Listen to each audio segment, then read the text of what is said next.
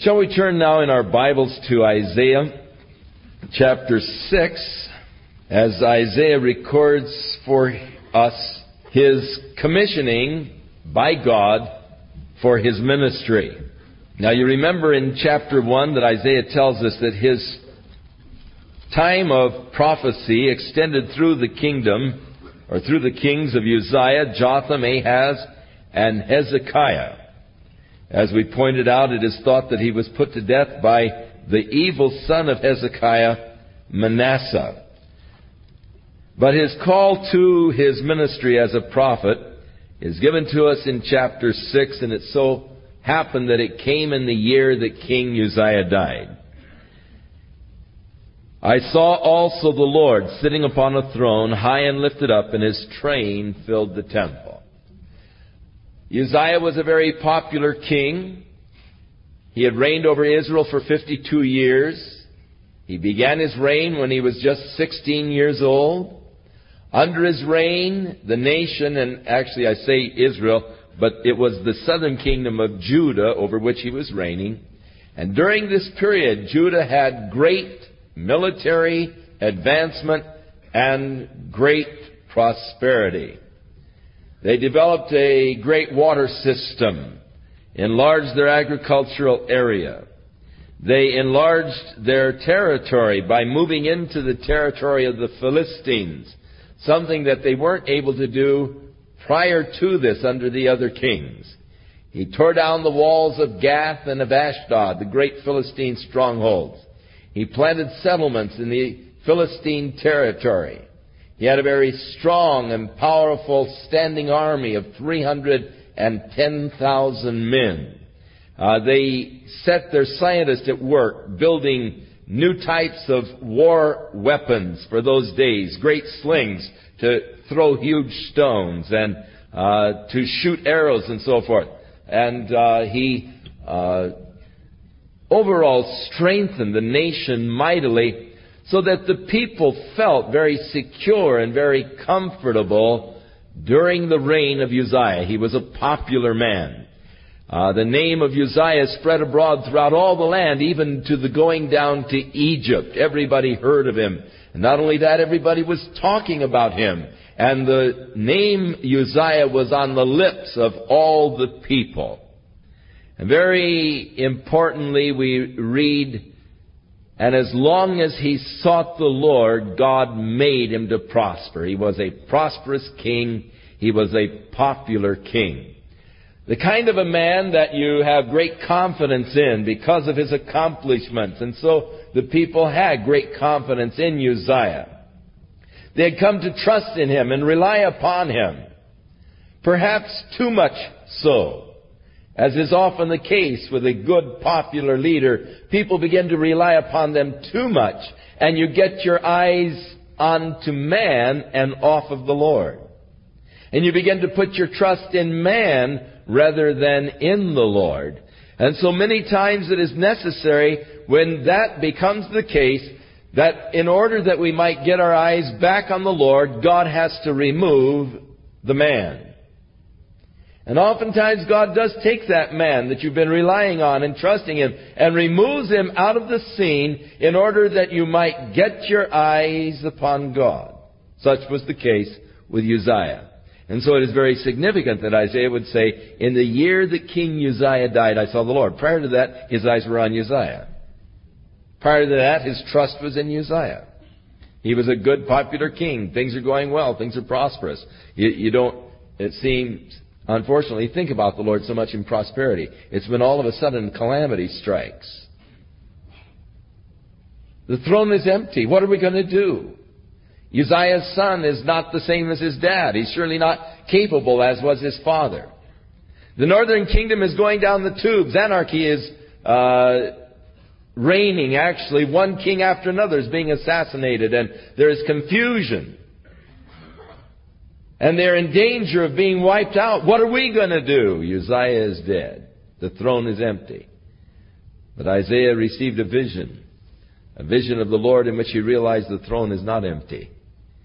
In the year King Uzziah died, I saw the Lord sitting on the throne, high and lifted up, and his train did fill the temple. So, have, God having removed his idol, Isaiah got his eyes now upon the Lord, and he sees that the throne is not vacated, that God is upon the throne. Oh, how important it is for us to realize that God is on the throne. That God is ruling over the affairs of our lives, and God is ruling over the affairs of the world. We are prone to tremble when we see the world conditions. As you just look at the things that are happening in the world today, it's enough to scare any sane man and give him a heart attack. But if you look beyond and realize, hey, God is ruling, God is in control, then I can rest. I can sleep at night only because I know that God is in control. I know that God is sitting upon the throne. So important that we realize that God is upon the throne in our lives. God rules. God reigns. That's the important thing. So, because God does reign, whatever does come upon my path is there because God has allowed it to come upon my path. The Lord reigns. And it is so important that we have this as a mental concept constantly. God reigns.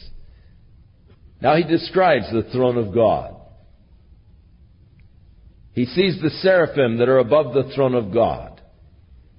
And he describes the seraphim. Now, we are told that there are also cherubim around the throne of God, and these are angelic beings, and evidently there is a great similarity between the cherubims and the seraphims. Now, in uh, Ezekiel, he also, and we'll be getting to that soon, he also had a vision of the throne of God in chapters 1 and in chapters 10. And he described the cherubim, other angelic beings that are around the throne of God. In John chapter 4, he had a vision of the throne of God. And he saw the glassy sea in front of the throne. He saw the emerald around the throne of God. And then he also saw these living creatures whether the seraphim or the cherubim that John describes, we do not know. But basically, their ministry is that of just worshiping and leading the worship of God around His throne. As the uh, cherubim in, uh, or, or, the creatures in Revelation cry, Holy, holy, holy, Lord God Almighty, which is, which was, which is to come. So here the seraphim. They are described as having six wings. With two of them, they cover their face. With two of them, they cover their feet. And they use two of them to fly. Interesting looking creatures to be sure. They are not, though, to be mistaken as, as birds or some kind of an animal because they are highly intelligent creatures. And one cries to another and says, Holy, holy, holy is the Lord of hosts. The whole earth is full of His glory, declaring the glory of God and the holiness of God. And the posts of the door moved at the voice of him that cried, and the house was filled with smoke.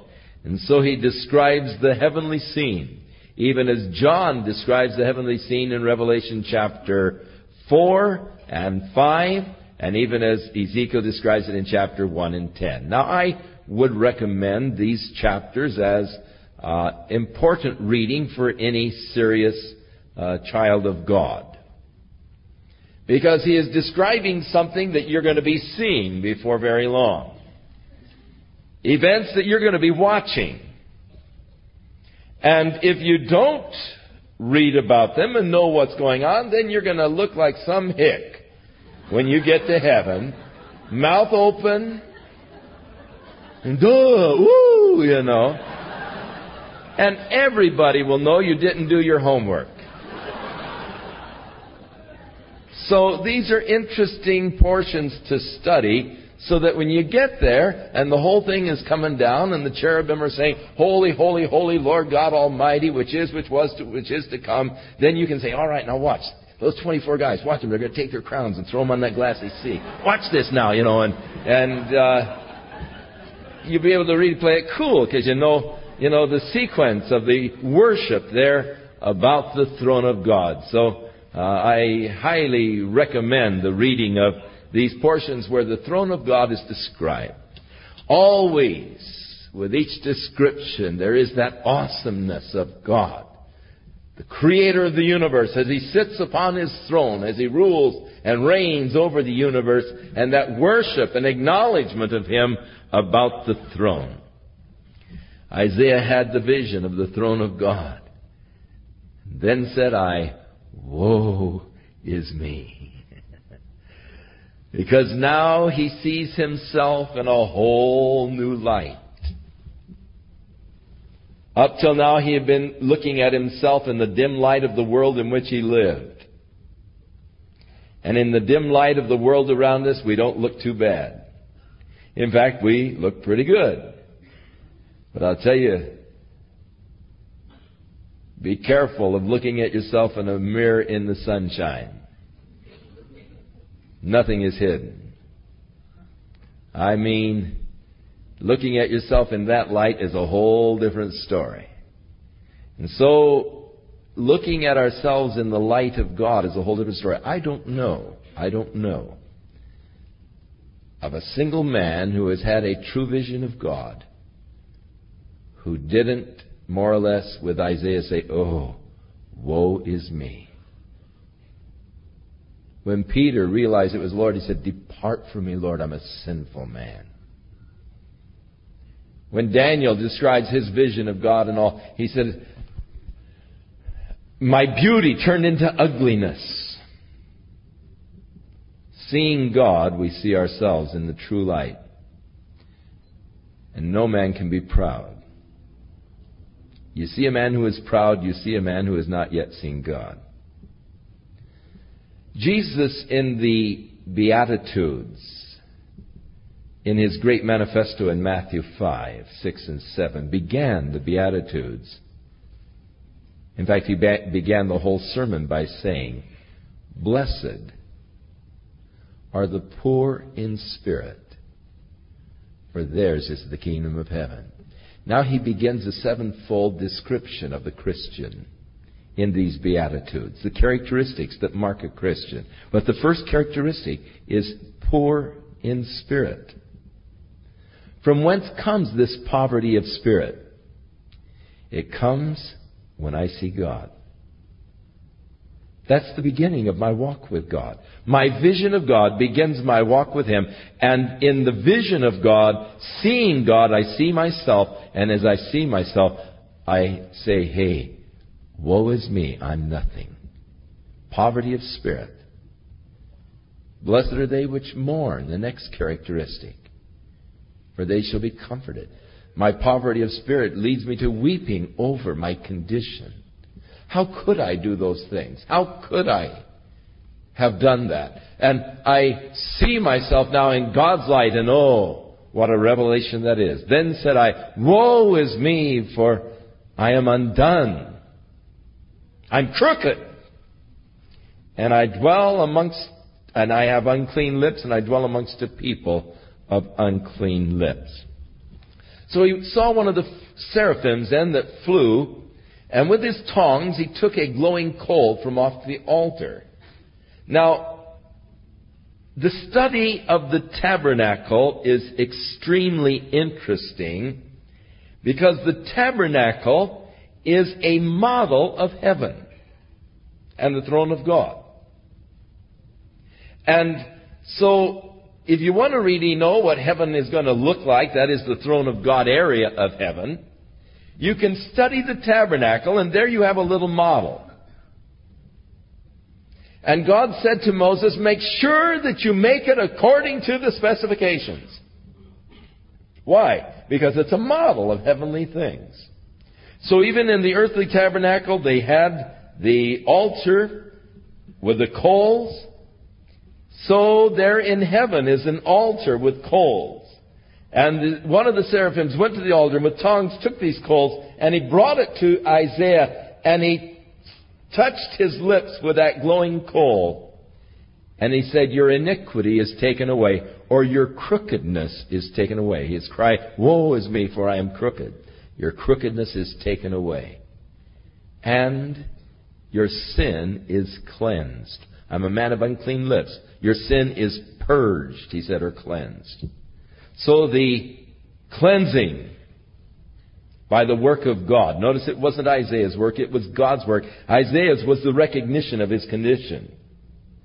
God's work was that of the cleansing then, once he recognized his condition. All God wants you to do is acknowledge your condition. He doesn't ask you even to reform. That comes. But he asks you to just acknowledge, to confess.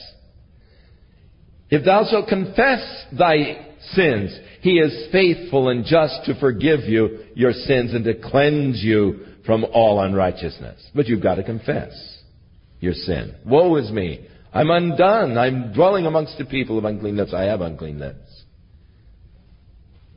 Your crookedness is taken away. Your uncleanness, your sin, is cleansed. What a glorious thing, the work of God. And it comes immediately upon my acknowledgement and confession. David, in the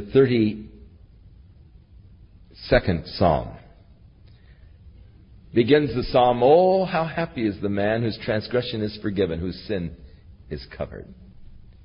And before I confess my sin, hey, I was just dried up inside. It was like the drought of summer. I was so dry and parched. My bones were aching.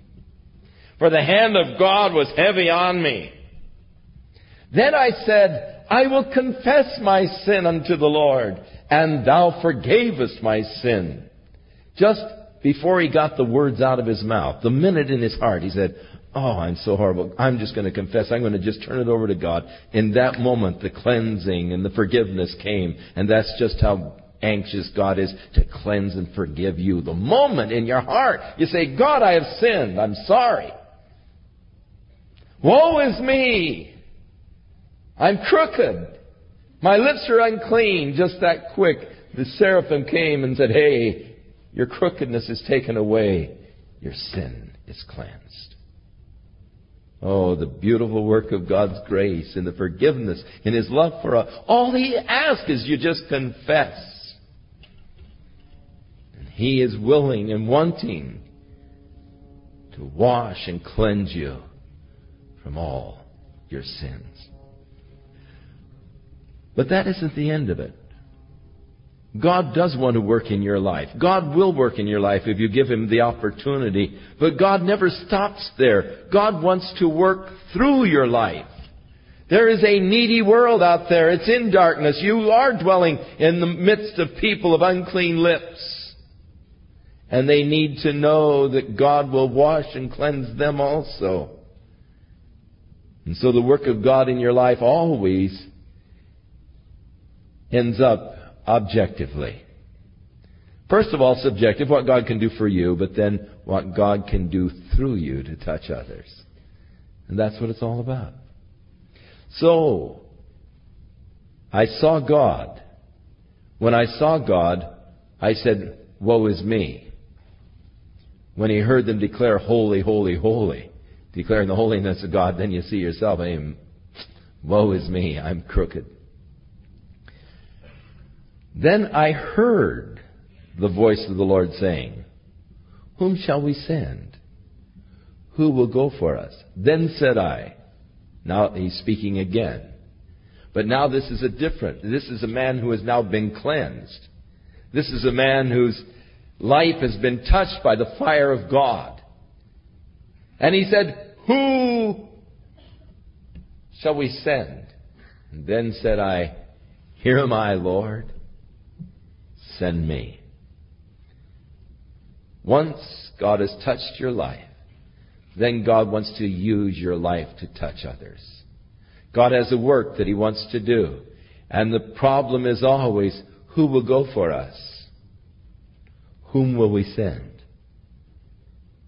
Jesus said, Behold, the fields are white unto harvest, but the laborers are few. Who will go for us? Whom shall we send?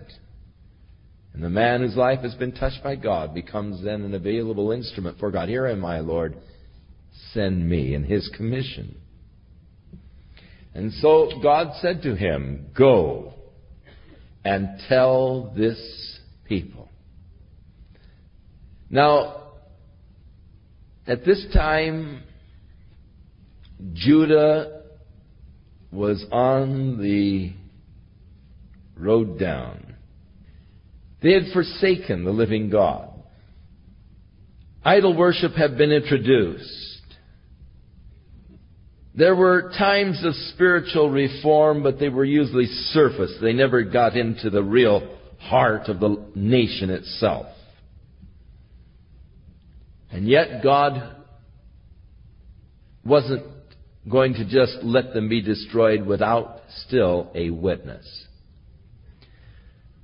But they weren't going to really listen to the witness, but still God was going to be faithful and witness to them anyhow. And that is to me an interesting thing about God. Even though a person isn't going to respond, even though a person won't listen, yet God will still give them the chance. God will still speak to them. He doesn't cease talking. And so he said, Go tell this people. You may hear indeed, but you don't understand. You may see indeed, but you're really not seeing, you don't perceive. And so God said, make the heart of the people fat. That is, give them the word, give them the message of God. That they'll have no excuse. Their ears heavy, just hang the message on them. And shut their eyes, lest they see with their eyes and hear with their ears and understand with their heart and be converted and be healed. Isaiah responded to the Lord, How long? And he answered, Until the cities are wasted without inhabitant, and the houses without man, and the land be utterly desolate. Now, God was going to continue to preach to these people and continue to warn these people and continue to give them opportunity until the whole land was desolate. Till the last one was left. God will continue His witness. Even as God will continue His witness to the world today and is bearing witness to the world today. But the world today isn't listening. They're making fun of the witness of God. But still we are to witness. God will not leave himself without a witness. All the political cartoonists on the editorial pages are having a field day with the moral majority. And with creation and evolution.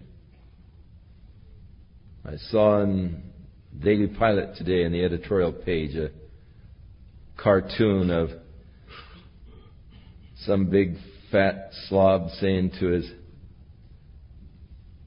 little son who's coming home from school with his books, God made me in his own image, you know, and after his likeness.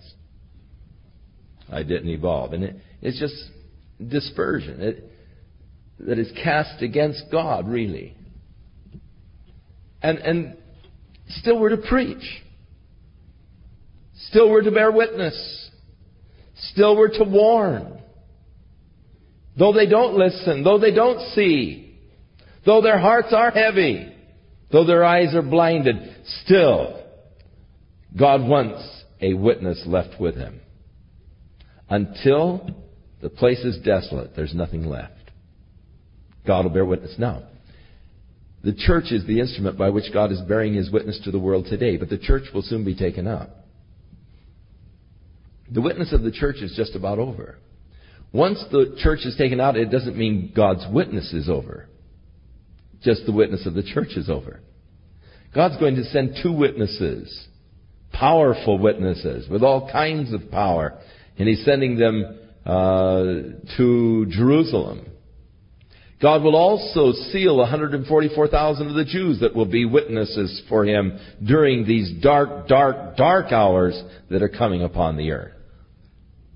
And then God is even going to send angels flying through the midst of heaven, orbiting the earth, bearing witness and preaching the everlasting gospel and warning men not to take the mark of the beast. Even down to the end. Even by angelic beings, God is going to keep His witness going until the whole place is desolate, left without inhabitant. For God is faithful in bearing His witness to the people. And so how long, Lord? Till the whole thing is over. And so the witnesses, God had His witnesses, His prophets, who were warning the people right up until and through the time that Nebuchadnezzar carried off the first captives. Jeremiah was still there bearing witness to the people.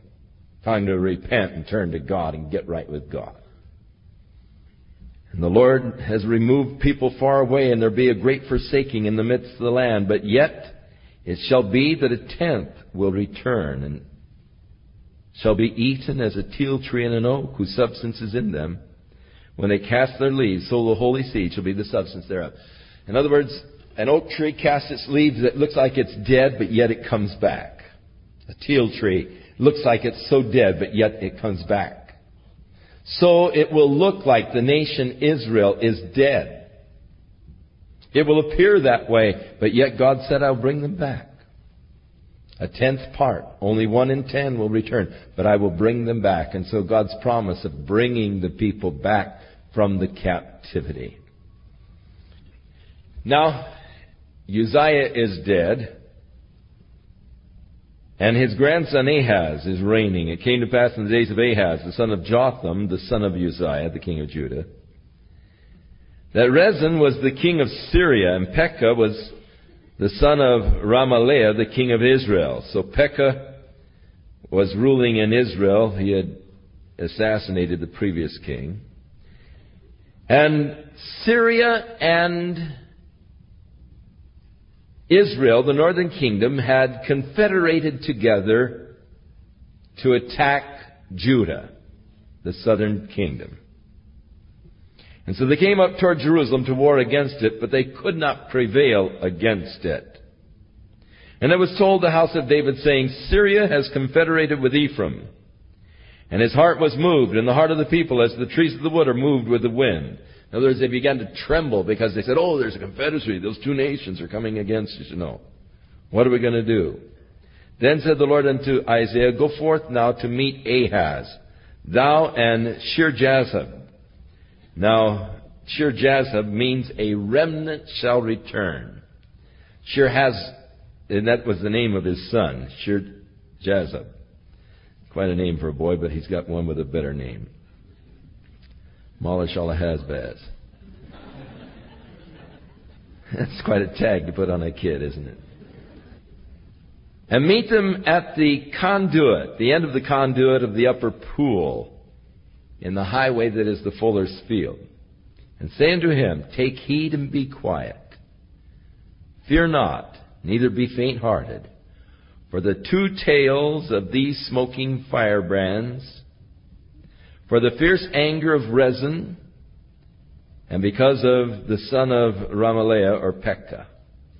Because, don't be afraid, don't be faint hearted. Just be quiet before God. Because Syria and Ephraim have taken evil counsel against thee, saying, Let's go up to Judah and vex it. Let's make a breach therein for us, and set a king in the midst of it, even the son of Tabeel.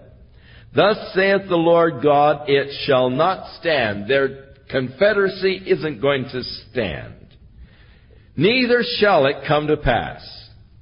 For the head of Syria is Damascus, the head of Damascus is Rezin, who was the king, and within 65 years, Ephraim will be broken, that it be not a people. So the northern kingdom of Israel, of which Ephraim was the chief tribe, in 65 years, they're not going to exist any longer. And sure enough, within 65 years, the Assyrians destroyed them. The head of Ephraim is Samaria. That was the capital city of the northern kingdom. And the head of Samaria is Remaliah's son, which was Pekah. If ye will not believe, surely ye shall not be established. Now just don't be afraid. Don't be faint hearted. God's going to take care of it. The confederacy that they've made against you isn't going to stand. God's going to break it. Moreover, the Lord spake again unto Ahaz, saying, Ask a sign of the Lord thy God. Ask it either in the depth or in the height above. But Ahaz said, I will not ask, neither will I tempt the Lord. And he said, Hear ye now, O house of David. Is it a small thing for you to weary men, but will ye weary my God also? Therefore, the Lord himself shall give you a sign. Behold, a virgin shall conceive and bear a son, and shall call his name Emmanuel. Butter and honey shall he eat, that he may know to refuse the evil and to choose the good. For before the child shall know to refuse the evil and choose the good, the land that you abhor shall be forsaken of both of her kings. So these kings, Rezin and Pekah, are going to be wiped out. Now, herein is where the prophets wrote as they were inspired of the Holy Spirit, but did not understand the things that they were writing about, and how that he was writing of a local instance, but yet it had a prophetic aspect towards the future. And much of prophecy has a twofold interpretation. They call it the near and the far. And this is true of much prophecy. In fact, it says that these men wrote of things that they did not understand. Earnestly, they desired to, to know these things of which they wrote. But they really didn't understand it, but they were writing inspired of the Holy Spirit. And in the near prophecy, a child was to be born. Or before a child born at that period was old enough to know evil, to choose good, or the age of accountability, 12, 13 years old, or what he is saying, within 12 or 13 years, both Pekah and Rezin are going to get wiped out. They'll no longer be reigning over Syria and over Samaria. Within 12 or 13 years. But, the prophecy in its long term was a prophecy of the birth of Jesus Christ. In that the Lord himself shall give you a sign. Behold, a virgin shall conceive and bear a son and shall call his name Emmanuel. We know that that is a prophecy of Jesus Christ because it is interpreted by the Holy Spirit in Matthew's Gospel, chapter 1, verse 23, as a prophecy. When it speaks there of how Mary and Joseph were engaged, but before they had had relations, Mary was found to be with child by the Holy Spirit, that it might be fulfilled, according to the word of the prophet, saying, Behold, a virgin shall conceive and bear a son, and shall call his name Emmanuel. So Matthew's gospel, as Matthew writing by the Holy Spirit, interprets this passage of scripture. He interprets it to be a prophecy of the virgin birth of Jesus Christ. Now the Hebrew scholar Gesenius, who has written a Hebrew lexicon and is recognized as one of the outstanding Hebrew scholars, has suggested that the uh, Hebrew word here translated virgin uh, should be translated a young maiden. You know why he suggests that? Because he said he doesn't believe in miracles, and it would be a miracle for a virgin to have a, a child. And so that's why he said, and that's why he translates this young maiden. And of course, the Revised Standard and a lot of the new translations pick up uh, the um, unbelief of Gesenius and translate this, a young maiden shall conceive. Well, what's so much of a sign about that? That happens every day. It takes away the whole thrust of the scripture. But a virgin shall conceive. The Greek word that was translated by these 70 scholars who translated the Septuagint the Greek version of the Old Testament 200 years before Christ, they chose to translate this Hebrew word with a Greek word that can only mean virgin. And that God intended virgin is obvious because of Mary. Therefore the Lord himself shall give you a sign. Behold, a virgin shall conceive and bear a son, and shall call his name Emmanuel, which means God is with us. Beautiful name. God is with us. So that is the far interpretation of this prophecy. The near was that within 12 years, a child born now within 12 years, by the time he's age of accountability, knows good from evil, both these kings that have conspired against you will be wiped out. And that was true. Now he does predict the impending invasion of Judah. The Lord shall bring upon thee and upon thy people and upon thy father's house. Remember he's talking to Ahaz the king. Days that have not come upon the day that Ephraim departed from Judah, even the king of Assyria. And it shall come to pass in that day that the Lord shall hiss for the fly that is in the uttermost part of the rivers of Egypt, and for the bee that is in the land of Assyria. And they shall come and shall rest all of them in the desolate valleys, and in the holes of the rocks, and upon the thorns, and upon all the bushes. And in the same day shall the Lord shave with a razor that is hired, namely those that are beyond the river, uh, by the king of the Assyria the head, and the hair of his feet, and he shall consume the beard. Now what God is talking about is that God is going to raise up another kingdom, and that is the kingdom of Assyria. And Assyria is going to invade and wipe out Syria. Assyria was over a little further north and east from Syria. And so sometimes people get confused with Syria and Assyria. Syria is going to be destroyed. Here they are planning an invasion, but Syria will be destroyed by Assyria. And God is going to bring Egypt up in an invasion within the land. And it shall come to pass in that day that a man shall nourish a young cow and two sheep. And he speaks of uh, the abundance of milk that they shall give. Actually, because there's not very many people left around. The land, the tilled land, is turned into briars and thorns.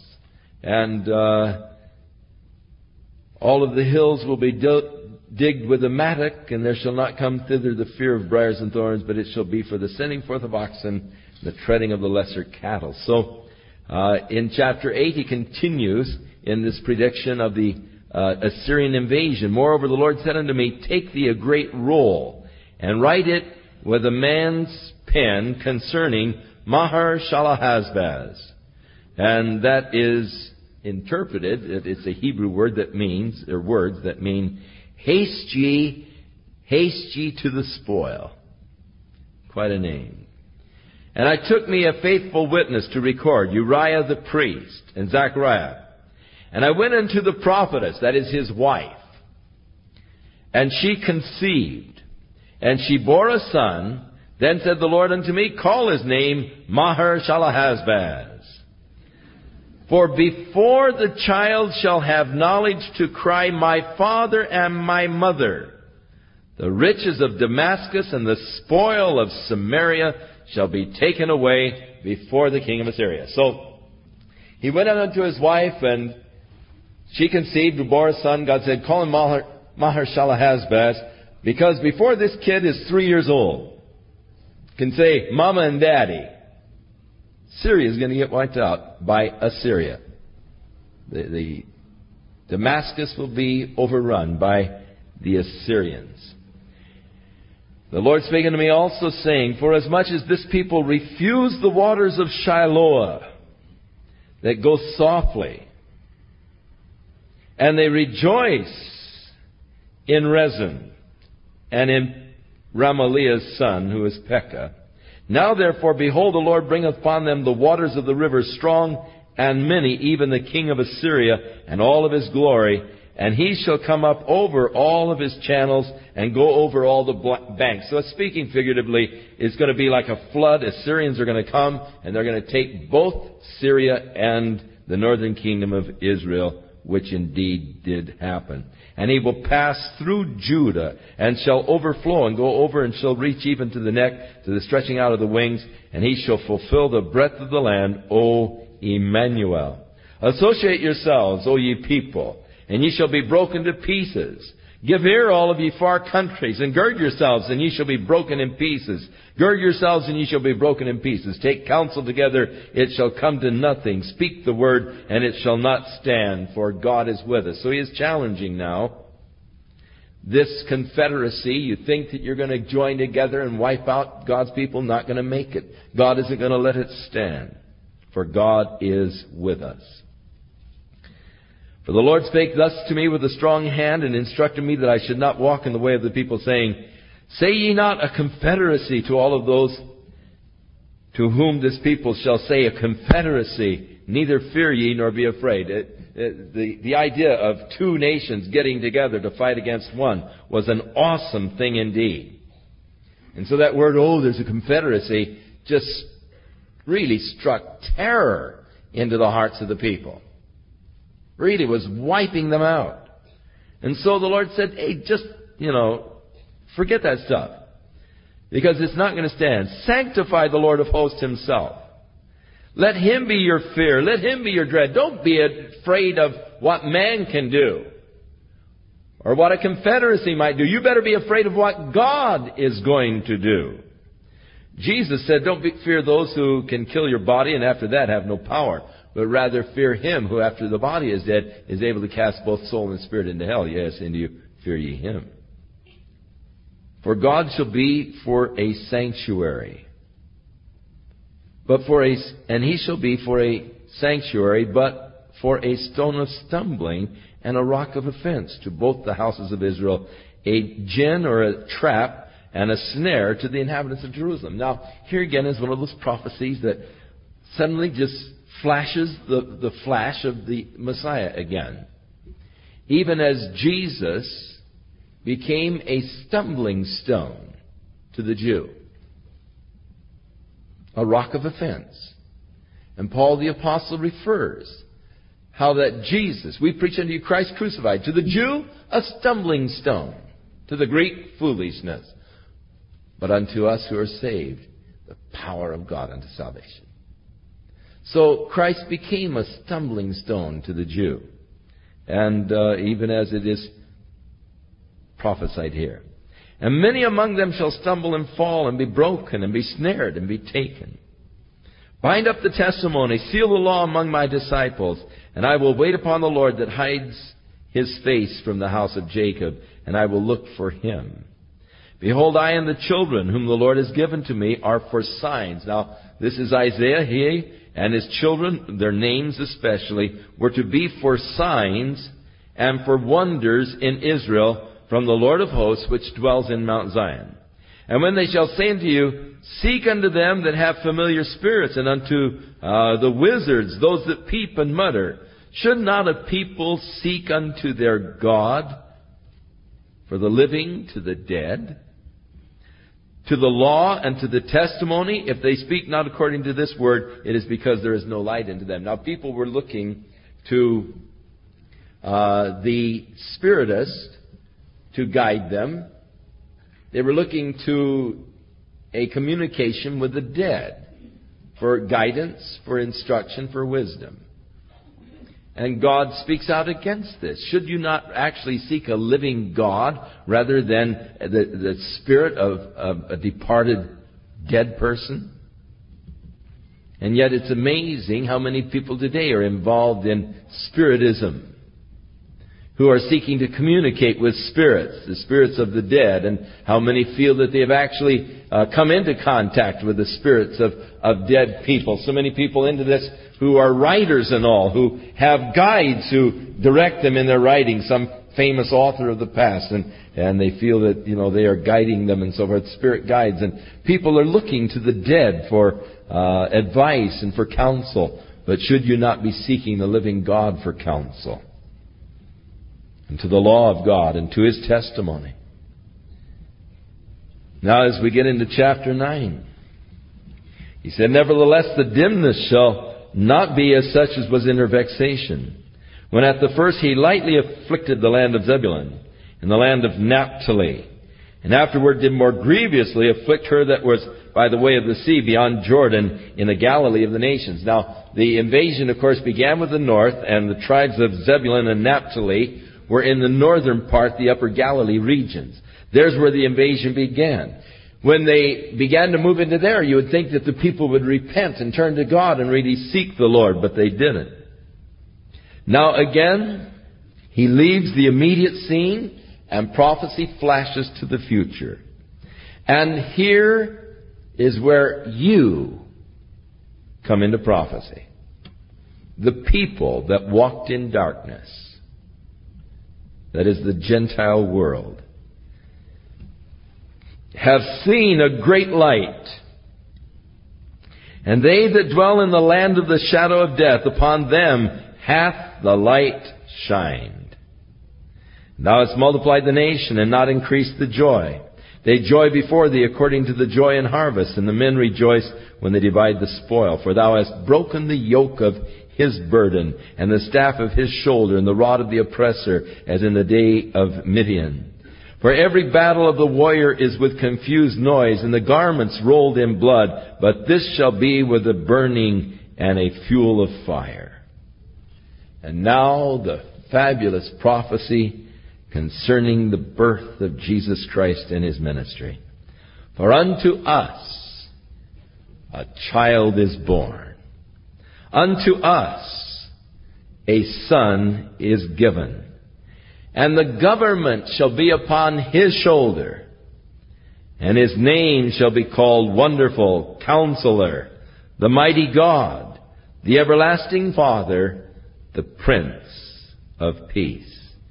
And of the increase of his government and peace there shall be no end upon the throne of David and upon his kingdom to order it and to establish it with judgment and with justice from henceforth even forever. The zeal of the Lord of hosts will perform this. So the beautiful flash of inspiration, prophetic inspiration, as Isaiah again looks beyond the immediate turmoil this confederacy with Syria and, and Samaria, it's not going to stand. It's going to fall. Assyria is going to move in and take that territory. Assyria is going to come down into this area, but they won't take this area. But on down into the future, the hope of the future isn't in man. The hope of the future is in a child that would be born of a virgin. For unto us a child is born. That is looking at the birth of Jesus Christ from the human side. A child is born in Bethlehem.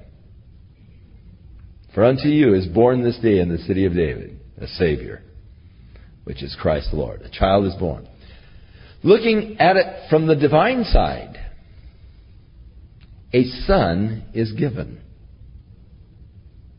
The two aspects. From the human side, a child is born. From the divine side, it's more than just a child born, a son is given. God so loved the world that he gave his only begotten son. Humanly, a child is born. Divinely, a son is given. And the government shall be upon his shoulder. Now, that portion of the prophecy is not yet fulfilled. That portion of the prophecy is yet to be fulfilled. Now, this is why, and please, let's have mercy and understanding for the disciples. They were completely confused with Jesus. They were looking for their Messiah. They were waiting for the Messiah, anticipating the Messiah, for they knew these prophecies. And whenever Jesus would start to talk about his death, they would get bugged. Because they didn't want to talk about his death, they wanted to talk about him sitting upon the throne of David. They wanted to talk about the kingdom and the reigning over the world. And so every time he would bring up the fact that he was going to be crucified, Peter said, Oh Lord, be that far from thee. Peter began to rebuke him for talking about his crucifixion. In turn, got rebuked. They didn't understand. And they were always saying, Well, Lord, when are you going to set up your kingdom? You know, when, when, when's that aspect going to come? And Jesus said, Hey, there's a job to be done in the meantime. Don't, you know, that's appointed in the Father. His time, He's going to do that. But in the meantime, there's a job to be done. Now, the kingdom shall be established. This portion of the prophecy is yet unfulfilled. The child was born, the son was given. Given in a way that they didn't anticipate. His life was given as a ransom for our sins. But now, we await the day when the government will be upon his shoulder. But that day will come very soon. I'm convinced of that. When Jesus returns to set up the kingdom, the government will be upon his shoulder, and his name will be called Wonderful. Counselor. The mighty God. Whose name is going to be the mighty God? The child that was born, the son that was given. Oh, how that bugs the Jehovah Witnesses. Even more, the everlasting Father and the Prince of Peace. His name. And of the increase of his government and peace there shall be no end. And he shall reign forever and ever of the increase of his government and peace there shall be end. Thinking of Micah's prophecy, and thou Bethlehem of Judea, though thou be little among the provinces of Judah, yet out of thee shall come he who is to rule my people Israel, whose going forth is from henceforth even forever. Ruler upon the throne of David and upon his kingdom to order it, to establish it in with judgment and with justice from now on, even forever, for the zeal of the Lord of hosts. A fabulous prophecy of that yet future time when Jesus comes and establishes the kingdom, coming again in power and in great glory. Not coming as a child, as a servant to die. He died once and for all. He's coming now to reign and to establish his eternal kingdom. Now, God is going to bring his judgment upon these people, and, and he, he comes back now to the immediate. The Lord sent a word into Jacob, and it hath lighted upon Israel. And all the people shall know, even Ephraim, that is the northern kingdom, and the inhabitant of Samaria, the capital of the northern kingdom, that say in the prideness and the stoutness of heart, the bricks are fallen down, but we will build with hewn stone. In other words, uh, they've attacked us and they've knocked down our bricks, but we will build with stones. The sycamores are cut down, but we'll change them into cedars. Therefore the Lord shall set up the adversaries of Rezin against him and join the enemies together, the Syrians before and the Philistines behind, and they shall devour Israel with an open mouth. For all of this, his anger is turned, is not turned away, but his hand is stretched out still. In other words, God is going to start bringing Samaria, even the confederacy that they've made with Rezin, Syria is going to come against Samaria, and they will be joined by the Philistines in the attack. But even that, the people's hearts are stiffened and hardened against God, and thus God continues His judgment. His hand is stretched out still, because this isn't going to change them and bring them revival. For the people turns not, they turn not unto Him that smites them, neither do they seek the Lord of hosts. Now God oftentimes brings judgment into our lives, or chastisement into our lives, or judgment into the life of a sinner, in order to turn that sinner unto God. And if you don't respond, it will get worse, and worse, and worse, until you'll finally be destroyed. And so the nation, his hand is stretched out still. For all of this, they will not turn to God. They will not hearken. Therefore the Lord will cut off from Israel the head and the tail, the branch and the rush in one day. The ancient and the honorable men, the older men, are the head, and the lying prophets are the tail. God's going to wipe them out. For the leaders of this people cause them to err, and they that are led of them are destroyed. That's the tragic thing when the leaders and supposed spiritual leaders are leading the people into error. Jesus said, if the blind lead the blind, they're both going to fall in the ditch. That makes sense. And if people are following blind leaders, false prophets, who are leading them into error, then the people will be destroyed. I think of Jim Jones and that tragedy of Guyana, which never needed to be. Except that he began to put himself and his word above the Bible. He began to be the God unto the people. The people were left without a true authority of God's Word. They were led to challenge and to doubt the Word of God as authority, and they began to accept the Word of man as an authority. There are a lot of people today who are being led by false prophets. There are so many hypes in the world today. So many of these big named ministers, evangelists and all, who are using totally worldly practices in order to try to gain support for their ministries. Sending out these letters in which they are begging for funds. But there is such a total inconsistency in it all.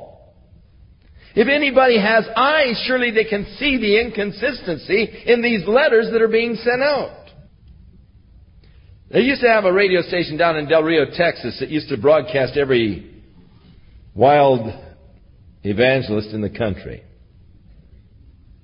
And the, the gimmicks that these guys would offer, you can't believe. There was one fellow who was offering miracle wallets. And you could send in for this miracle wallet.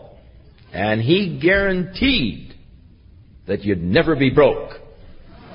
As long as you kept this miracle wallet. Blessed of God, a miracle wallet, and it will always have something in it. And he would, you know, $10 donation and all, you get this miracle wallet. But then he'd say, now friends, I want to talk to you about a program.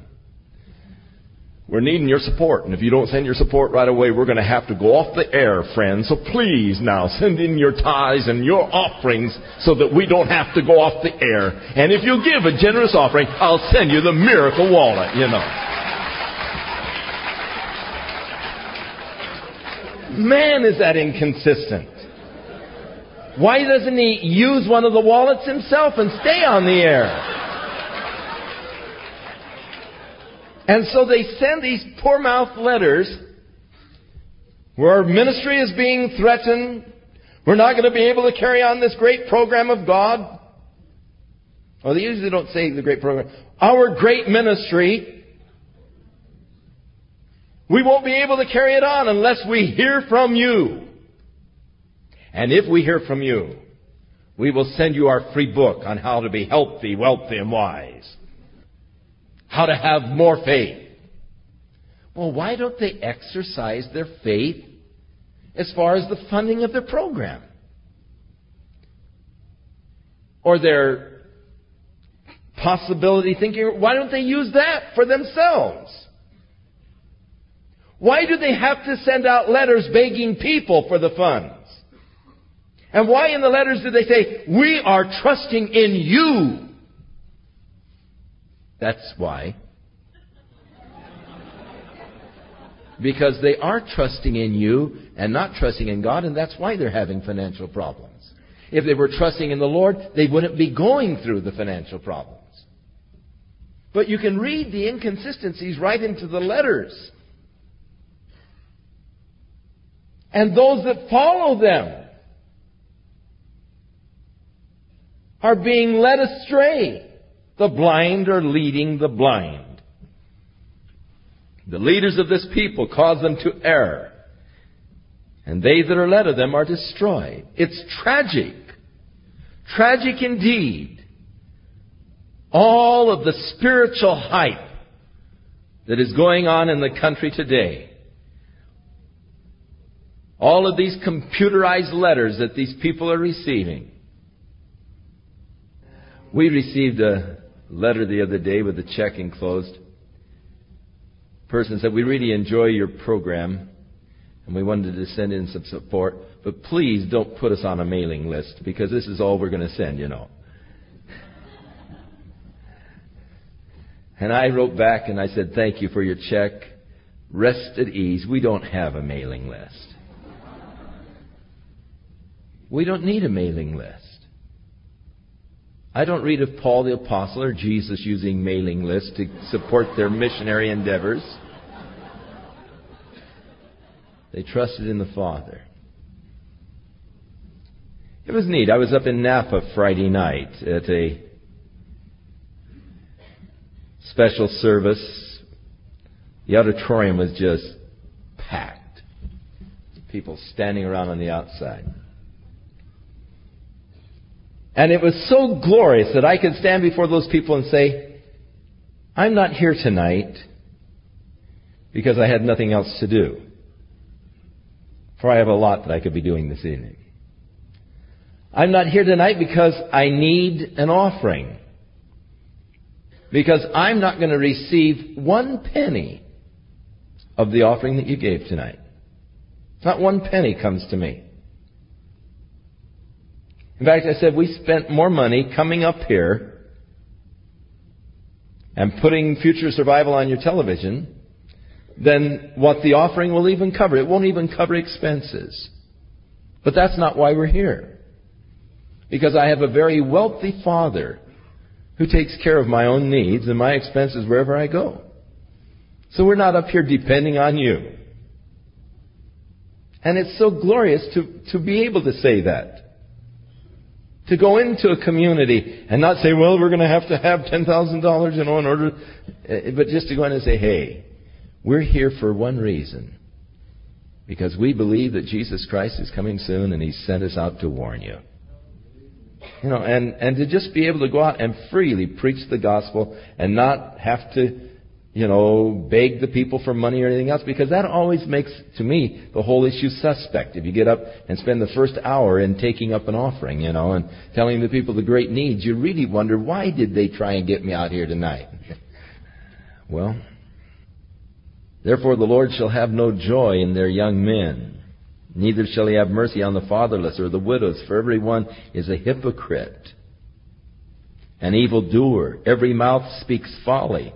For all of this, his anger is not turned away, but his hand is stretched out still. Even in all of this, when they become desolate, still they're not turning. For wickedness burns as a fire, and it shall devour the briars and the thorns, and shall kindle the thickets of the forest, and they shall mount up like the lifting up of smoke. And through the wrath of the Lord of hosts, is the land darkened, and the people shall be as the fuel to the fire. No man shall spare his brother. He shall snatch on the right hand and be hungry. He shall eat on the left hand, and they shall not be satisfied. They shall eat every man the flesh of his own arm. Manasseh, Ephraim, Ephraim, Manasseh, and they together shall be against Judah. For all of this his anger is not turned away, but his hand is stretched out still. The stretched out hand of God in judgment, but still the people are not turning, but staying obdurate in their ways. Woe unto them that decree unrighteous decrees, and that write grievousness which they have prescribed, to turn aside the needy from judgment, to take away the right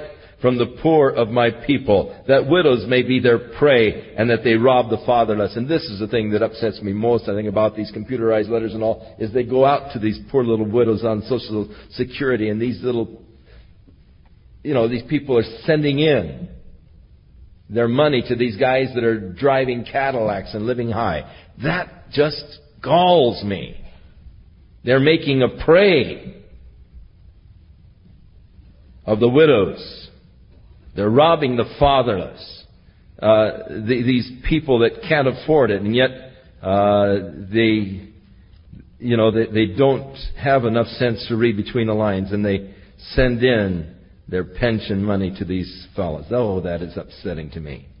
You know, they live in fancy mansions and, whew, God's going to deal with them. Woe unto them. You betcha woe. In 2 Peter chapter 2, but these were false prophets, all, but there were false prophets also among the people, even as there shall be false teachers among you. How are you going to know them? Who privately will bring in damnable heresies, even denying the Lord that bought them, and bring upon themselves swift destruction. And many shall follow their pernicious ways, by reason of whom the way of truth shall be evil spoken of.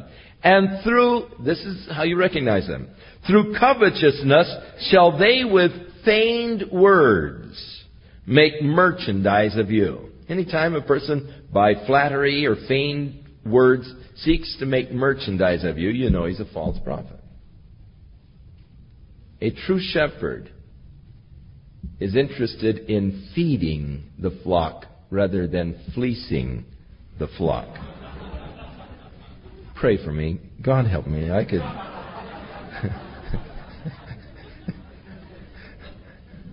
the Bible says, Suffer not thy mouth to cause thee to sin, and I have to be careful that I don't let my mouth get me into deeper trouble.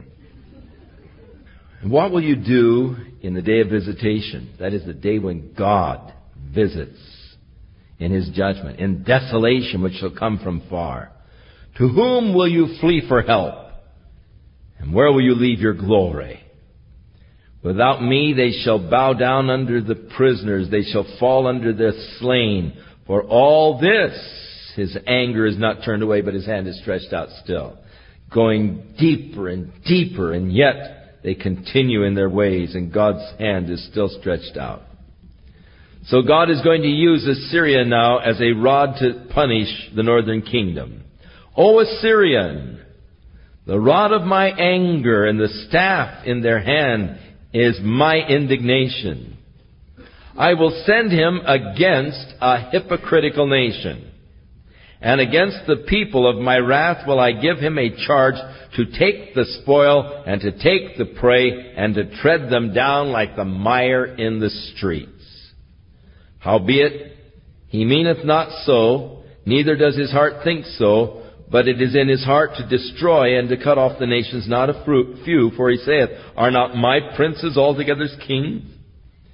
And is not Calno as Carchemish, and Hamath as Arpad? And is not Samaria as Damascus? In other words, I've destroyed these other capital cities. I've destroyed these other nations, and aren't one just like another? I'll just go through and wipe them all out. Now, here's an interesting thing. God says, I'm going to use Assyria as the rod of my judgment to come down and, and to uh, wipe out Samaria. And yet, though Assyria is used as God's rod of judgment, because Assyria destroys God's people, then God's going to wipe out Assyria. They didn't realize that they were being used of God in this, and they began lift, being lifted up in pride. Now, the interesting thing, when you go back into uh, Chronicles and you read of Hezekiah, when Sennacherib came against Jerusalem, and he began to challenge the men who were sitting there on the wall. He said, Don't let Hezekiah the king tell you that God is going to take care of things. That God will defend you. For where are the gods of the Syrians? And it began to name all of these nations that they have conquered.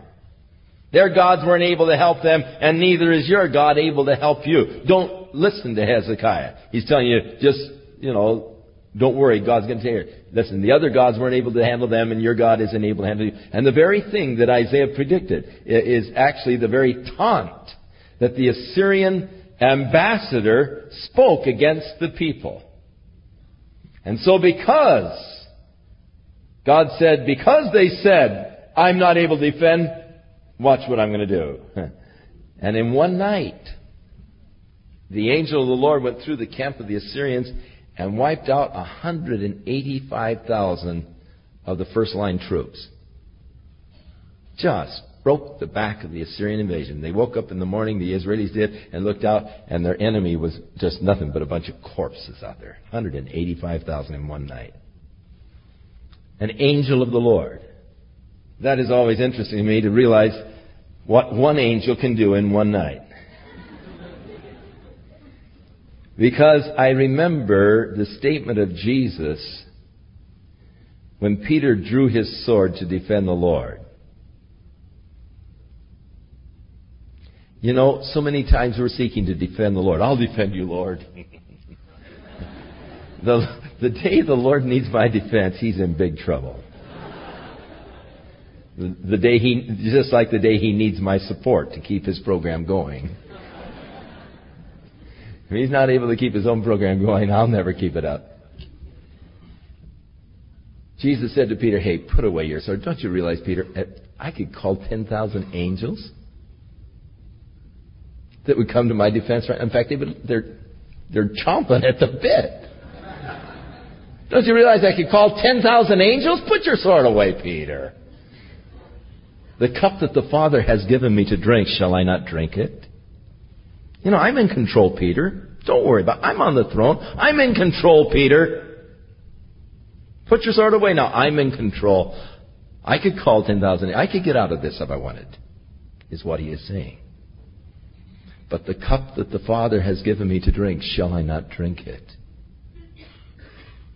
If one angel could wipe out 185,000 Syrians in one night, surely the 10,000 angels could have delivered him easily out of the hand of those Roman soldiers and the high priest and anybody else. But he drank the cup for you and for me. He submitted himself unto the will of the Father, and he paid the price that you might have redemption, that you might have the forgiveness of your sins, that you might be able to dwell with him eternally in his kingdom. Now, inasmuch as he has purchased that for you, isn't it rather ridiculous that a person not accept now the offer that he gives? Since he's paid the price for it. And all you have to do is accept it. It is rather foolish not to accept it. So, the Assyrians are going to be lifted up with pride because God is delivering Samaria into their hands. They're going to think that they've done it themselves. As my hand hath found the kingdoms of the idols, in whose graven images did excel them of Jerusalem and of Samaria. In other words, they're gonna, they're gonna think that their, their gods are superior, and that's why they are conquering these other lands, because their gods are superior. And that's exactly what uh, said. Wherefore Rabshakeh, who was the spokesman for Sennacherib, Wherefore it shall come to pass, when the Lord hath performed his whole work upon Mount Zion and upon Jerusalem, I will punish the Assyrians, those with the stout heart of the king of Assyria, and the glory of his high looks. I'll put him down, and God did, wiped him out, 185,000. And, and Rabshakeh went back and was assassinated in his temple, even as the prophet declared he would be. For he saith, By the strength of my hand I have done it, and by my wisdom, for I am prudent, and I have removed the bounds of the people. I have robbed their treasures. I have put down the inhabitants like valiant men. And my hand hath found as a nest of riches of the people, and as one gathereth eggs that are left, have I gathered all the earth, and there was none that moved the wing, nor opened the mouth, or peeped. So, the Assyrian began to exalt himself. I, I, I, I have done all of this, not realizing that he was just a tool that God had used. He was just an instrument that God had used. And inasmuch as he was just an instrument in the hand of God, God said, Shall the axe boast itself against him that chops with it? The axe is only the instrument. The axe without a man's hand, without the man's arm, is just lying there dormant. It can't do a thing. It's only when the axe is being used by a man that it can have any value in chopping. Shall the saw boast against the guy who is shaking it? In other words, the instrument should never seek to take glory in itself. The glory should go to the one who uses the instrument, for the instrument by itself can do nothing. Now, what a lesson that is for us tonight who seek to be instruments in the hand of God. Shall the axe boast against him that heweth with it, or the saw against him who is shaking it?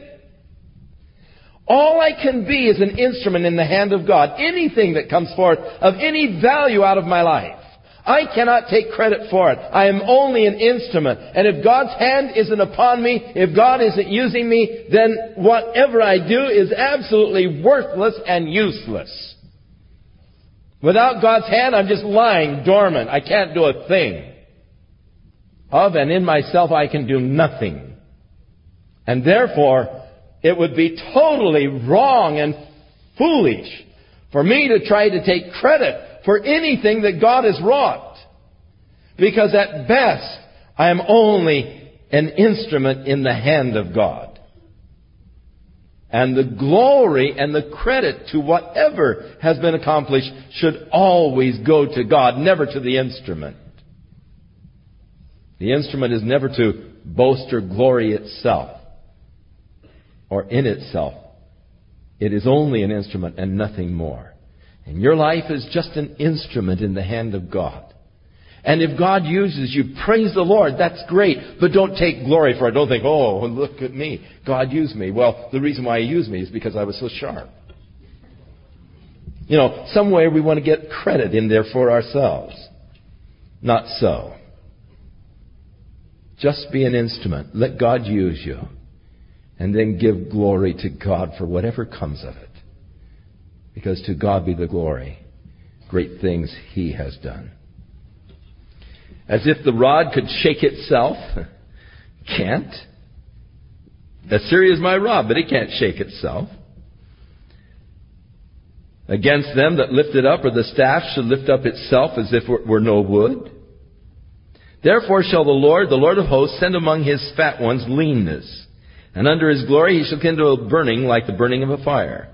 And the light of Israel shall be for a fire, and the Holy One for a flame, and it shall burn and devour his thorns and the briers in one day, and shall consume the glory of his forest and of his fruitful field, both soul and body, and they shall be as when a standard bearer fainteth, and the rest of the trees of the forest shall be few, that a child may write them. In other words, he's going to wipe them out, and a child will be able to count the remnant that remains. And a child could count the soldiers that came back from the Assyrian invasion of Judah after God fulfilled his word and wiped them out because of their pride. Because they began to glory in themselves rather in the fact that God was using them. Now, Isaiah looks forward to a yet future day, very soon to be fulfilled. When God preserves his remnant in the great tribulation. As God takes the remnant and preserves them down at the rock city of Petra during the time of the great tribulation. We will get more of this when we get to chapter 16 and chapter 26. But now Isaiah looks forward to the great tribulation. And it shall come to pass in that day that the remnant of Israel and such as are escaped of the house of Jacob shall no more again say, stay upon him that smote them, but shall stay upon the Lord, the Holy One of Israel, in truth. You see, they have been deceived by the Antichrist, who, when he comes into power, he makes a covenant with the nation Israel, whereby he helps them to rebuild their temple. And because he helps them to build their temple, they're going to acclaim him as their Messiah. An interesting thing today, if you go to Israel and you ask them about the Messiah, of course they disclaim Jesus Christ as being the Messiah. You talk to the Orthodox Jew, they'll tell you they are expecting the Messiah any time. In fact, there are little prophets that are going up and down uh, the streets of Jerusalem telling them that their Messiah is coming in 1981, 82. And the people are generally looking for the Messiah because the, the nation is, is in very serious shape. In fact, 40% of the people in Israel in a recent poll said that they would prefer a dictator to their present form of government. Because the government has been inept in handling the uh, crisis of the inflation and so forth, and, and people are really discouraged with their present form of government. 40% said they would like to see a dictatorship. Now, to these people, you talk to the Orthodox Jew and you say, how are you going to recognize your Messiah when he comes? And they will tell you, he will help us build our temple. That's what the Orthodox Jew is looking for. A man to come and help them build their temple. Now, that is what the Antichrist is going to do. Jesus said, I came to you in my Father's name. You didn't receive me. Another is going to come in his own name, and him you're going to receive. And they're going to hail this man. They're going to acclaim him. This is the Messiah. They said, We're not looking for a divine Son of God. We're looking for a man like Moses. He's going to be just a man, like Moses is a man, but he'll help us build our temple. I've had them tell me that over and over again. Now, the Bible tells us that's exactly what's going to happen. The prince of the people that shall come will make a covenant with the nation Israel, but in the midst of the seven year period, after three and a half years, he'll break the covenant as he comes to the rebuilt temple, stands it, and declares that he himself is God. So, here, we read about that. The remnant that escaped. Jesus said, when that happens, when you see the abomination of desolation standing in the holy place, as was spoken by Daniel the prophet, then flee to the wilderness. Don't even stop in your house to get your coat. Get out of here. So the remnant that flees from Jerusalem will no more again trust in the Antichrist, but here will be the national conversion, and they will turn to the Lord and begin to trust in Him. They will stay upon the Lord, the Holy One of Israel, in truth. And they're going to turn. Tremendous revival. And the remnant shall return, even the remnant of Jacob, unto the mighty God. For though thy people Israel be as the sand of the sea, yet only a remnant of them shall return, and the consumption decreed shall overflow with righteousness. God will, will, will destroy through the judgment the world, but just a remnant will make it through.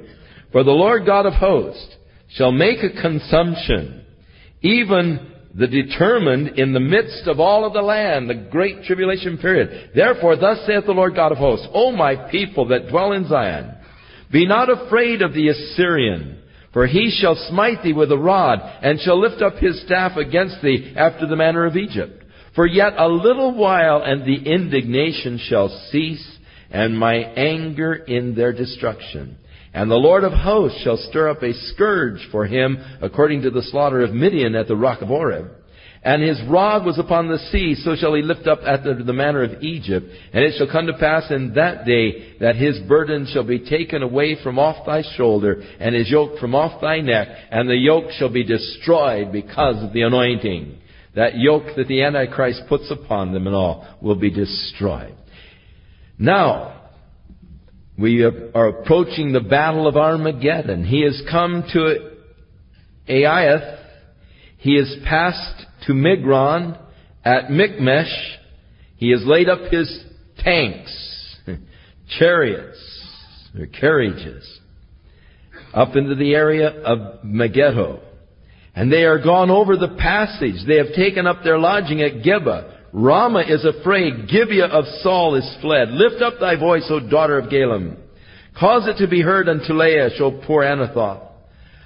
Madmenah is removed. The inhabitants of Gibeon gather themselves to flee. As yet shall he remain at Nob that day. He shall shake his hand against the mount of the daughter of Zion, the hill of Jerusalem. Behold, the Lord, the Lord of hosts, shall lop the bough with terror, and the high ones of stature shall be hewn down, and the haughty shall be humbled. And he shall cut down the thickets of the forest with iron, and Lebanon shall fall by a mighty one. So, the prediction of this coming gathering together of the nations for the battle of Armageddon as they are gathering their tanks and all together in the area for the huge battle.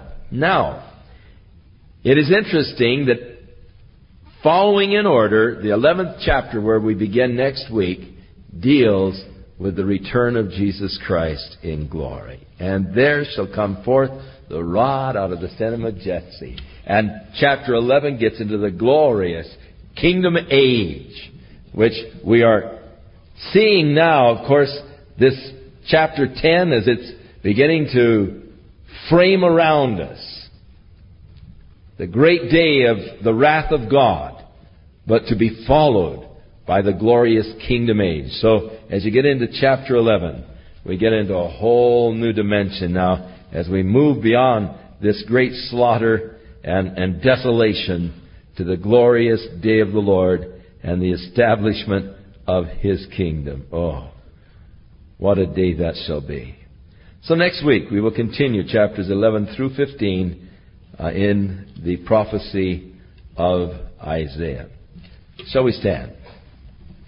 May the Lord be with you, and may your life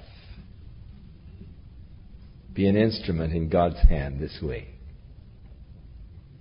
May you have that unusual joy of realizing God's hand is upon my life and He has used me.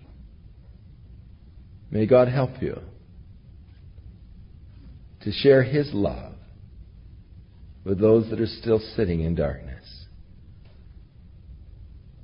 And may you experience the anointing of God's Spirit upon your life in a new and a very special way as He empowers you to do His work. In Jesus' name.